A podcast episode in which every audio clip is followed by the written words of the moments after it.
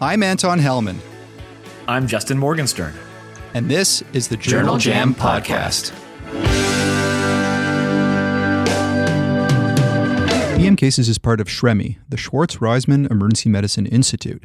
That's the nonprofit organization dedicated to improving EM care through high quality research and education. The opinions expressed on this podcast are intended for general information and educational purposes only and should not be used to diagnose, treat, or prevent any medical condition, nor should they be used as a substitute for medical advice from a qualified practicing physician. Unless stated otherwise, the opinions expressed by the hosts or guests are made in their individual capacity, not on behalf of the Institute nor medicine cases. In part one and two of this three part Journal Jam podcast on laceration management with Justin Morgenstern and Haley Cochrane, we covered preparation of the wound, including the question of how late is too late for suturing lacerations. We talked about the value of irrigation, whether or not sterile gloves should be used. We answered laceration repair questions like Does eversion matter? How do we best choose between sutures, staples, glue, and wound closure strips? And when we should use absorbable versus non absorbable sutures. In this part three, we dive into the evidence around laceration and wound aftercare, perhaps the most important part of laceration and wound management. So, can wounds get wet? Do patients need dressings? And if so, what's the best dressing? Should they use topical antibiotics? Should we prescribe prophylactic antibiotics for animal bites? And should we recommend particular medications and treatments to help prevent infection and improve cosmesis like vitamin E oil, aloe vera, etc.? So we've prepared the wound, we've chosen gloves, we have it repaired, and what's left is giving the patient some good home care instructions. So that should be pretty simple. Uh, Justin, yeah, don't worry, Anton. I only have five more deep dive topics left on our list, so this should be quick, no problem at all. Um, I will say personally, despite your statements, aftercare instructions have always been a, a bit of an, a second thought to me. When I started doing these lit searches, I started with all the stuff that we actively do, the exciting stuff, sutures, irrigations, uh, stuff that seems more interesting than our home care instructions.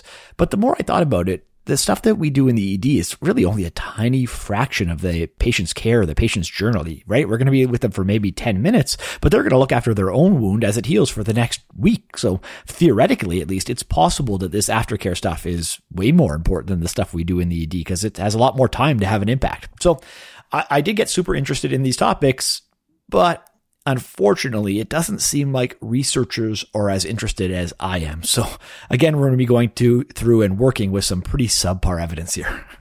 All right, so let's jump in with what might be the biggest question my patients have for me, which is can I get the wound wet? So they always ask, you know, when am I allowed to shower? yeah, I mean, for such a common question, every one of my patients ask me this. The evidence here is amazingly sparse. So the Cochrane review on this topic found only a single trial, just one, Although when I went digging, I did find a couple older publications that weren't included in the Cochrane review. So let's start with these old tiny studies. So the first is Voorhees in 1982. I actually haven't been able to get a copy of the full manuscript yet, but based on a summary in a different paper, it sounds like they randomized 82 post-operative patients, so not ED patients, to either clean their wounds twice a day with soap and water or just to keep the wound dry the entire time until the sutures were removed. And there were no statistical differences at all. There were four four infections in the dry group and two infections in the wet group. So it's a small, unblinded trial, very low evidence of evidence, but no difference in trial number one. There's another very small RCT from the 1980s, Goldberg 1981. I find the methods very hard to decipher because they seem to contradict themselves, but as far as I can tell, they seem to have a group of 200 patients who have head and neck lacerations. Some of them are traumatic wounds in the emergency department, and some of them are in the OR. It's hard to differentiate that as well. And then some patients were asked to keep their wound dry again all the way until the sutures were removed. And then the other patients were told that they were allowed to rinse the wounds in soap and water and they were allowed to bathe and shower as they were, they normally would. Uh, every time they got the wound wet, they were told they were supposed to apply topical antibiotics. But, and I quote from the paper, quote, the ointment was used only to lubricate the suture and not for any antibiotic property. I'm not sure exactly what that means, but one group got topical antibiotics and the other didn't, for what that's worth. And in this small trial, there were no infections in any patient in either group. There was one patient in the water exposure group that needed a later scar revision after developing an inclusion cyst along the scar line. I will mention one other publication because I think some of our listeners at least will get a kick out of it. In 1988, the Maple Leafs team doctor, a plastic surgeon, wrote a letter to the editor saying that cleaning wounds with soap and water just makes physiologic sense. And he had treated thousands of wounds that way, including Maple Leafs who had sweated immediately afterwards on the ice. And he thinks he has a remarkably low infection rate. I don't know why I went into that voice for it, but I guess that's some, some level of evidence right there. Great paper to read. I do think we'd probably get more people reading papers if they were published from the major sports organizations. I'm sure they uh, seem to injure themselves as often as their patients do. So there was one RCT uh, that was included in the Cochrane Review, and that is HEAL 2006, which is a great name for a doctor who'd be doing wound research. So this is a larger study, and by larger study, I mean 870 patients. They were enrolled from multiple family practice settings after skin incisions. So the dry group was asked to keep their wound dry for 48 hours, but then bathe as usual until the sutures were removed, and the quote wet group was advised to take their dressings off after 12 hours and bathe as normal. So the infection rate was identical in both groups, 8.6 versus 8.9% allowing for statistical conclusion of non-inferiority. Uh, but you know, this is not a perfect study. It's not blinded. You can't blind people to, to dry or wet or not showering. And the infection rate was higher than I would expected. You know, we're kind of looking at ranges anywhere between sort of one and three percent, and these guys are, are are edging closer to ten percent. So I'd expect that given these are sterile surgical wounds, they you know would be less likely to infection, but they weren't. So perhaps most importantly, a difference between the groups was only 36 hours, so maybe I wouldn't expect to see a difference. So, you know, I, I think that, uh, you know, an interesting study, but not a lot to conclude out of, out of what they have. Yeah. And so, as far as I can tell, that is all the evidence that we have on this topic. So clearly, we can't say anything definitive here. But honestly, I think you this is one of those areas that you can use some physiologic reasoning. You can go back to medical school. Which wound do you think is more likely to get infected? One that is regularly cleaned with soap and water or one that is allowed to fester under a dressing for a week. Oh. Obviously, you know, I, I, tell my patients to avoid swimming in things like lake water or going in shared hot tubs. But honestly, I just think making, letting patients shower just makes sense. And actually, intentionally cleaning the wound also probably makes some physiologic sense to me as well, even though it's not proven. So in general, I go with sort of what these studies do. I tell them to leave a dressing on overnight for 12 hours so they don't get blood on their sheets. But after, after that, it's just covered up if they are doing something where they are worried they're going to um, get dirt in it or it's going to be uncomfortable. But in, in general, clean it with soap and water seems like a good idea. And I think we've also all had a patient come in from say a nursing home who you know has had a wound that has been covered for four or five weeks and i know i'm always telling my my residents when you have patients that come in and they're sick and we're searching for sepsis to really unwrap those chronic those chronic leg wounds and to take those dressings down to take a look because you know often they are neglected and that's really unfortunate so why not tell people to clean it and i know that at least if they're cleaning the wounds or keeping them clean, they're taking those dressings down. They're taking a look at the wound and they're hopefully keeping an eye on them as the wounds are healing. Yeah, let's talk a little bit more about dressing. So, in terms of whether the patient should let the wound get wet or not, I'm definitely going to let my patients shower. I guess that means they're going to be taking off their dressing we placed in the emergency department. And that, of course, raises the question how important are dressings in the first place?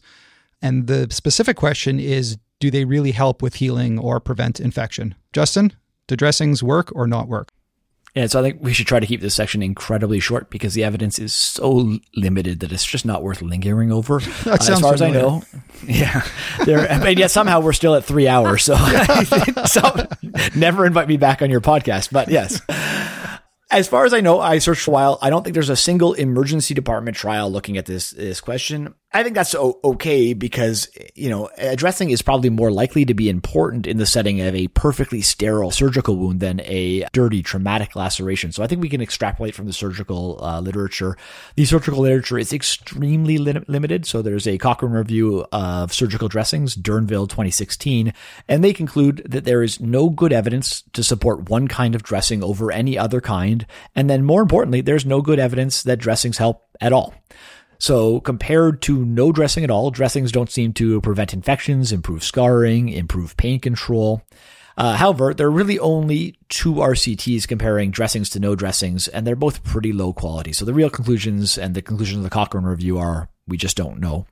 Uh, there was one other Cochrane review worth mentioning, Toon 2015. They compared early versus late removal of the dressing, so they defined that as 48 hours. And again, there's no difference. They conclude that the early removal of dressings from a clean and clean contaminated surgical wounds appears to have no detrimental effect on outcomes. But again, only three studies, so ton of uncertainty here. The other topic that comes up a lot when it comes to dressings is whether we should keep wounds moist. And I have found this incredibly frustrating because every review I've read and every textbook says fairly definitively moisture helps wound healing. There's all sorts of talks about how the cells can move easier and germinal matrix, all sorts of physiologic stuff, but the citations in those papers literally never lead anywhere. Uh, there may be an animal study or, or, two, but I don't think that there's any evidence at all that all these fancy dressings, the ones that are designed to re- promote uh, moisture, help at all. And again, I've said it a few times on different topics, but this topic is pretty complex because there are so many types of dressings. And obviously, they can, can be, be combined with so many different therapies like topical antibiotics. So I, I don't think there's any way of knowing for sure, uh, based on just the few low quality RCTs that we have.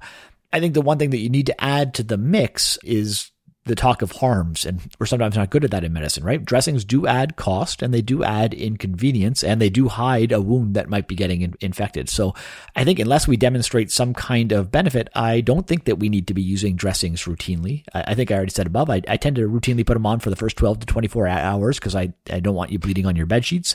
But after that, I just leave it up to my patients if they want to cover the wounds. Uh, but if they do want to wear a dressing on top of it for cosmetics purposes or, or whatever, I do tell them I'd like them to take it off every day to at least check for infection um, underneath. And I do, you know, clinical judgment. If they're doing some kind of activity, if they're in construction where the wound's likely to get dirty, I tell them probably a dressing is a good idea.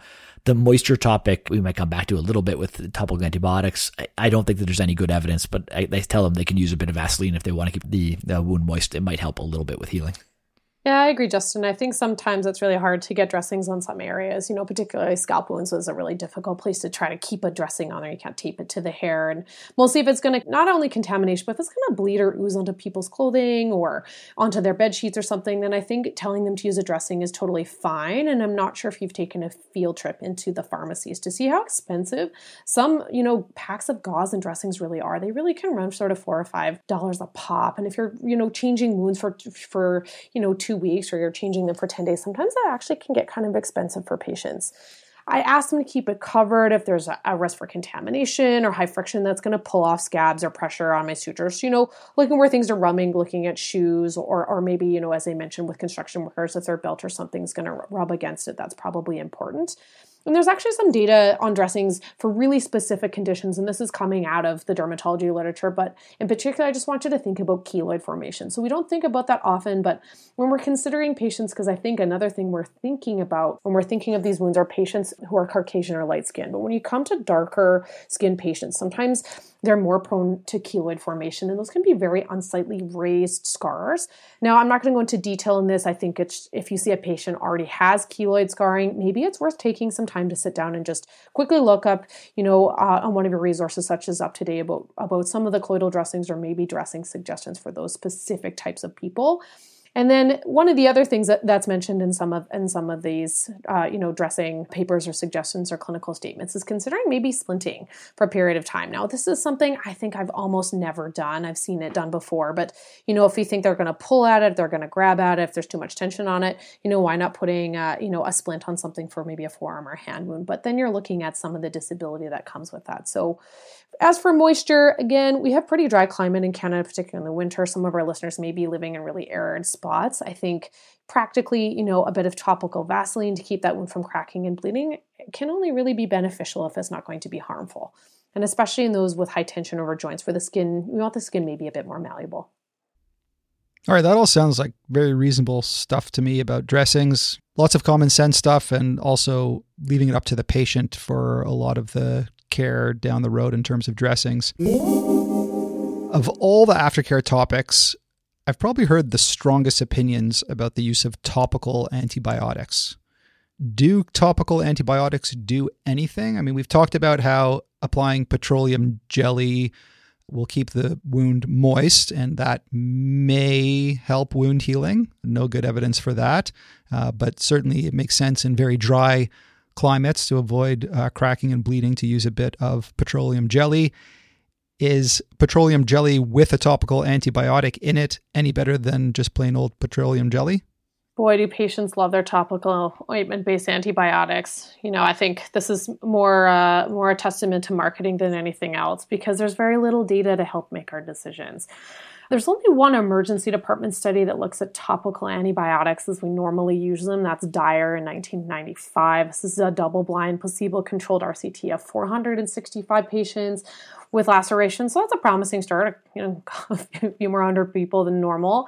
But it's a single center based out of a military hospital, which might impact the results because it's possible that military personnel are different and the average patients either in compliance or in activities that might actually contaminate wounds when you think about the types of activities they're involved in. They were instructed uh, all of their patients to scrub their wounds with soap and water three times a day. So, jumping back a bit to cleaning, a bit more aggressive than maybe we expect or suggest to our patients.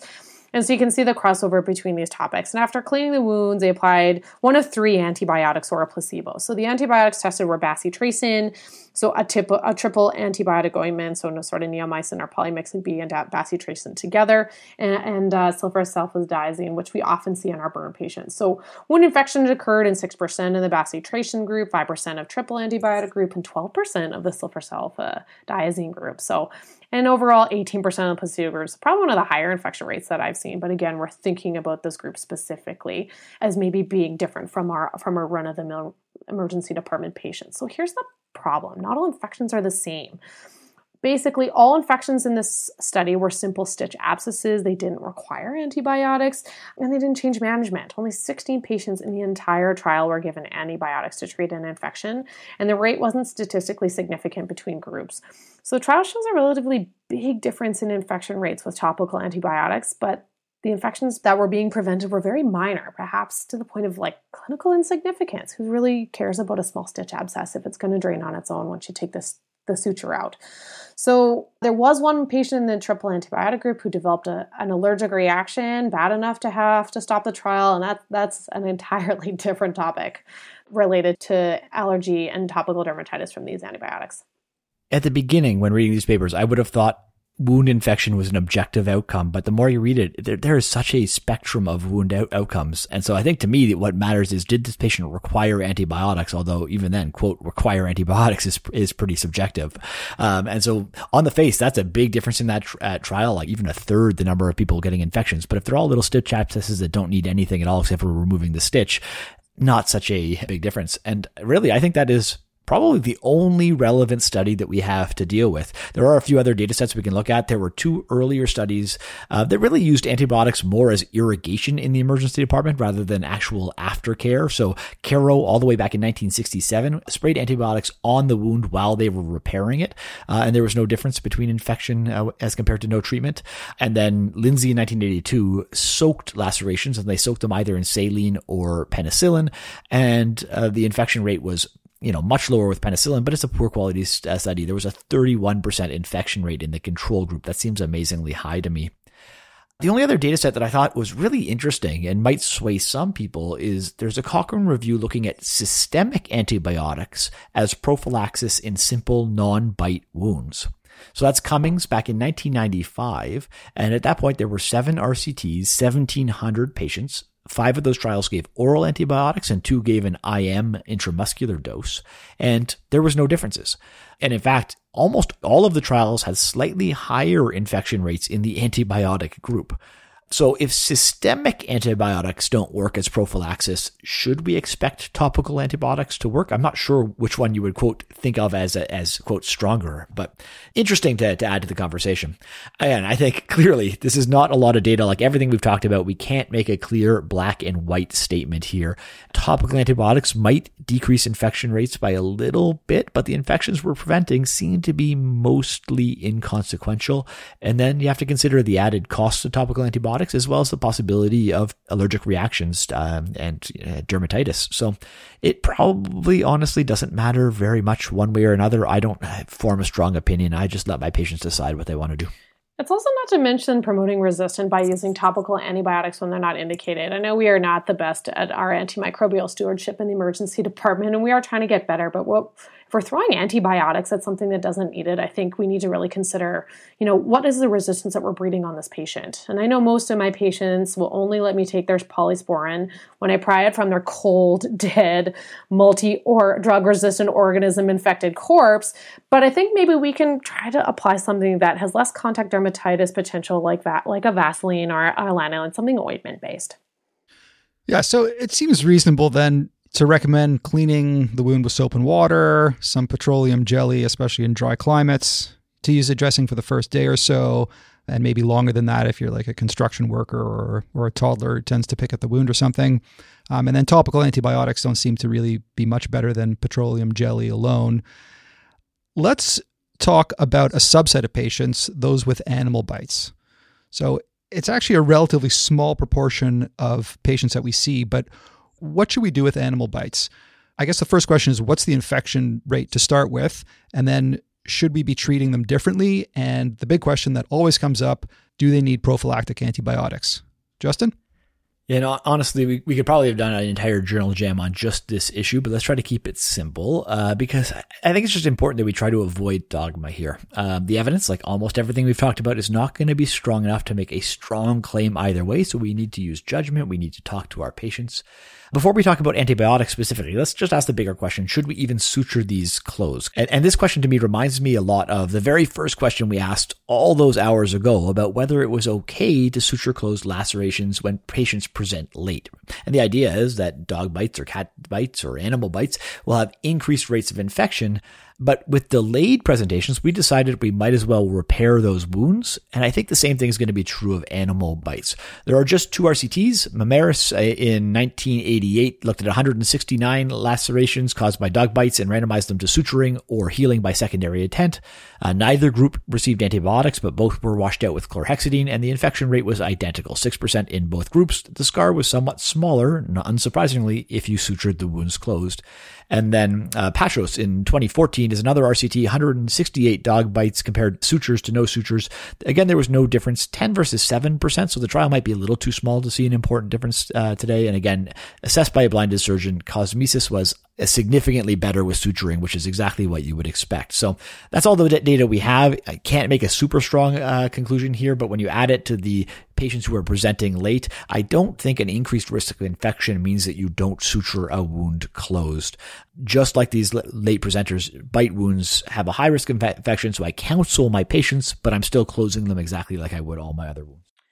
Yeah, Justin, and I agree. I, I think the other group we're always leaving out of this is again our immunocompromised patients or who have a risk of poor healing. But I think when I'm thinking very broad strokes, I suture any of those big gaping bites from animals for cosmetics and, and really leaving small punctures alone. We know that those small wounds are probably going to heal well, so so why bother, you know, involving yourself in the healing process that's going to occur naturally. But maybe this is the right place for your iodine cleaning, Justin. I think it can't hurt when that dog mouth is filthy. I also know that my old dog was a connoisseur of his own excrement, so you know I don't think he's alone in that species trait. So maybe you know doing a good job of rinsing and cleaning those wounds out, cleaning anything big and leaving anything punctured alone. And yet they always tell us that human bites are worse than dog bites. So what does that say about the average human out there? Yeah, truthfully.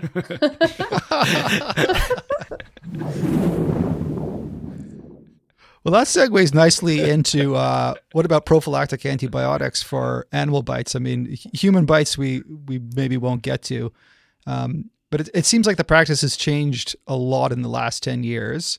It used to be that pretty much everyone got sent home with amoxicillin clavulanic acid, which is clavulin in Canada and augmentin in the U.S., but that seems to be happening less often now.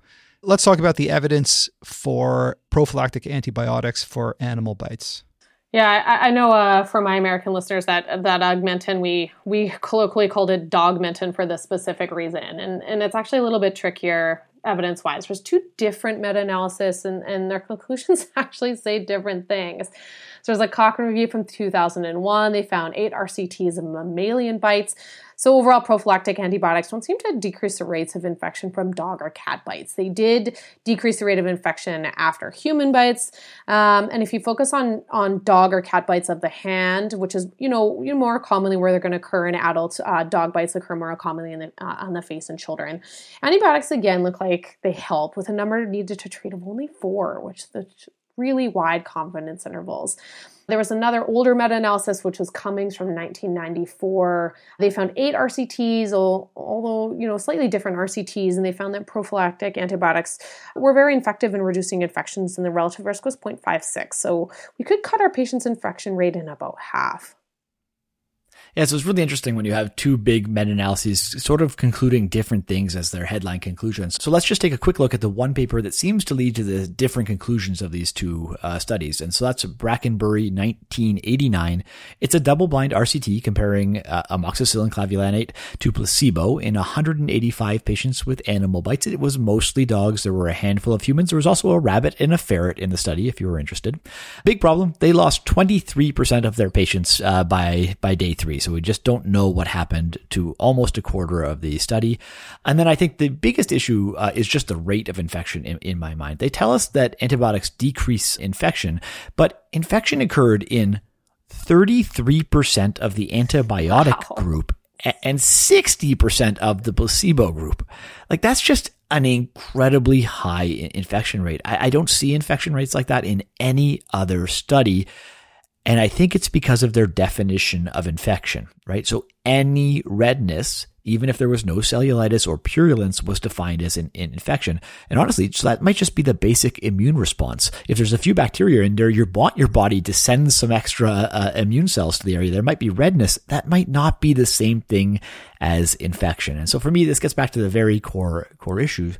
We're talking about prophylactic antibiotics and so for me, this gets to the very core issue here. Uh, when we're talking about prophylactic antibiotics, we better be clear about the type of infection that we're preventing, right?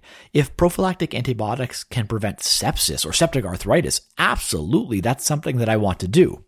If I'm only preventing a tiny bit of redness, which itself doesn't even need any treatment, that clearly isn't worth the harm.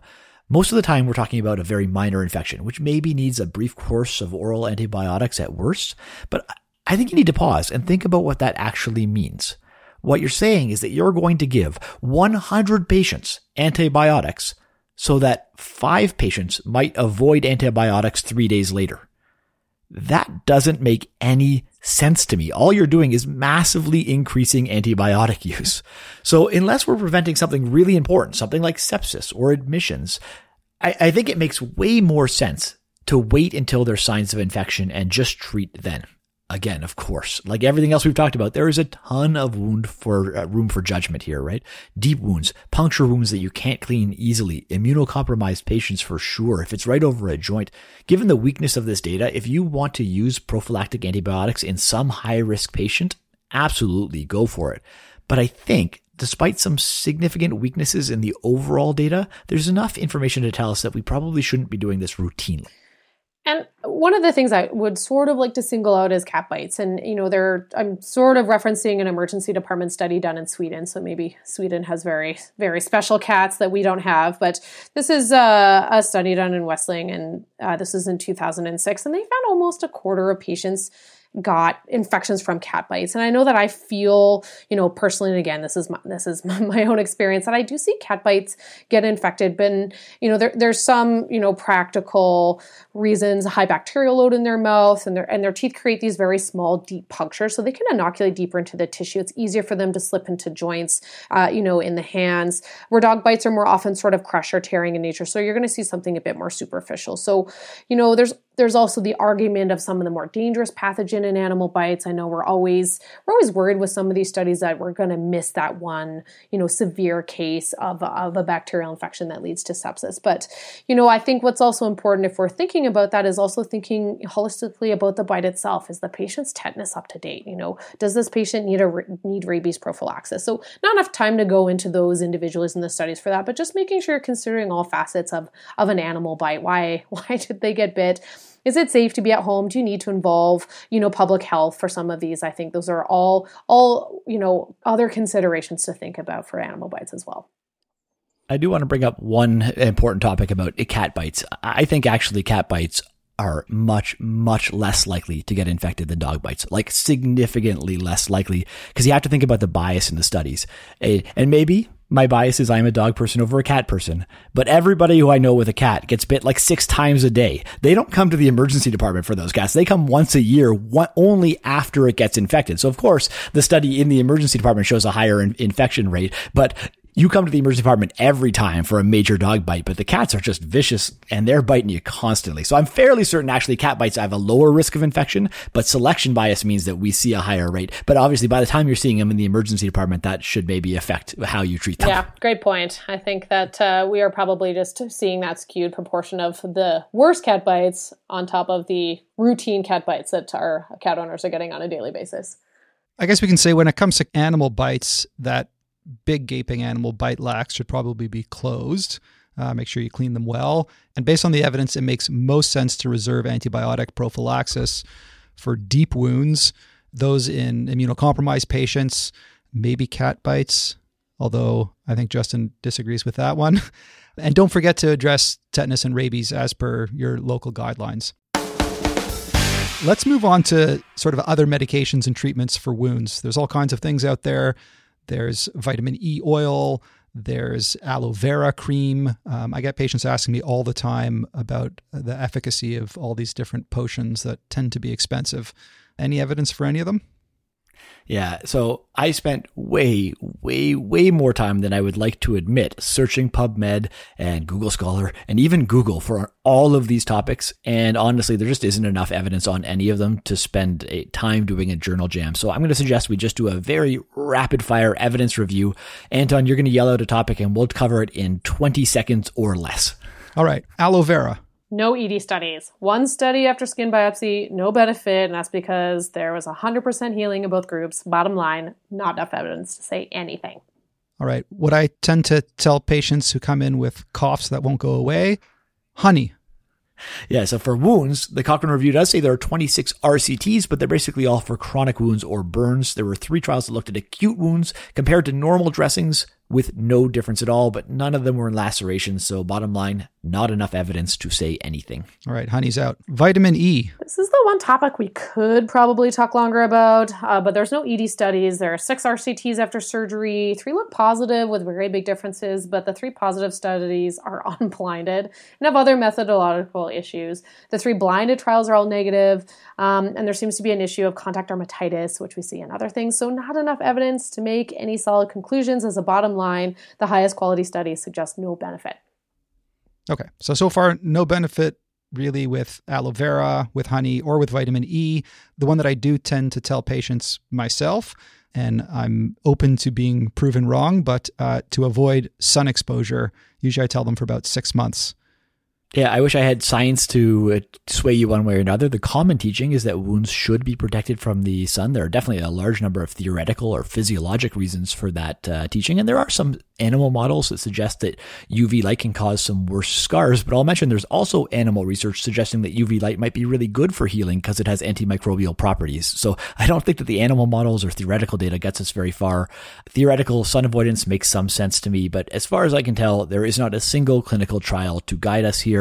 So my bottom line is I guess sunburns are bad, but otherwise not enough evidence to say anything definitively. All right. Let's wrap up aftercare for lacerations then.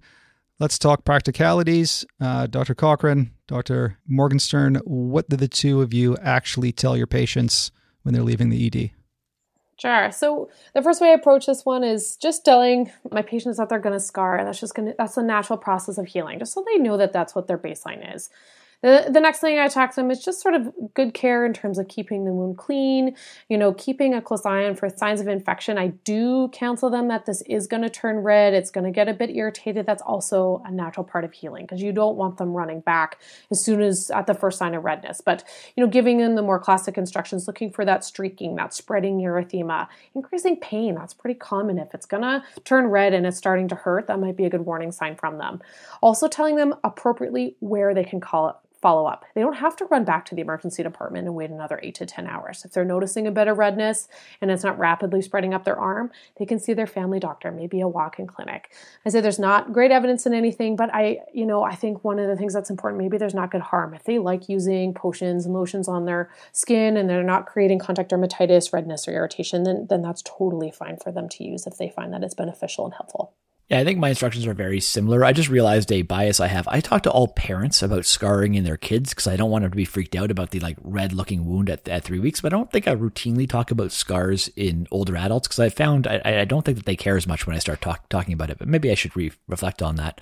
Um, I tell everybody I don't think a dressing is required, but you need it maybe for the first 12 or 24 hours because it will probably bleed a little bit at that point. I do suggest you actually take it off every day, take a look underneath, see what's going on. And it's probably not a bad idea to clean the wound with soap and water.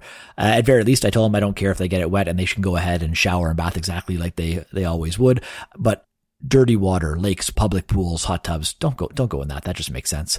I generally suggest against topical antibiotics, but not strongly. As I said, they might prevent these small pimple-like infections, but there's a risk of allergic reaction. So I, I, I don't think that they're necessary, but I do really emphasize, like you said, keep an eye out for the signs of major infection. I basically always just say it's going to look like a pimple, a large pimple, big red swol- uh, swollen or white stuff coming out of it. That's the stuff that makes me want you to come back to the emergency department.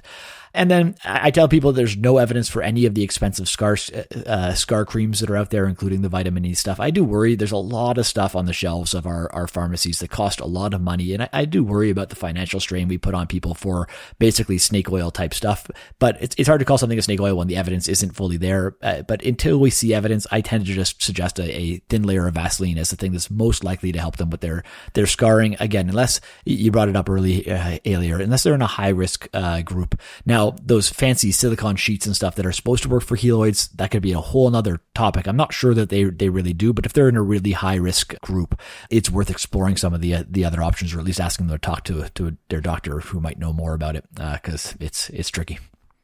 All right. I guess it goes without saying that none of us are paid by any of these companies that make all these uh, potions and dressings and all kinds of things. So we're paid by apathy. Do nothing. Stand there. That's all Supported by lack of evidence all around. yeah.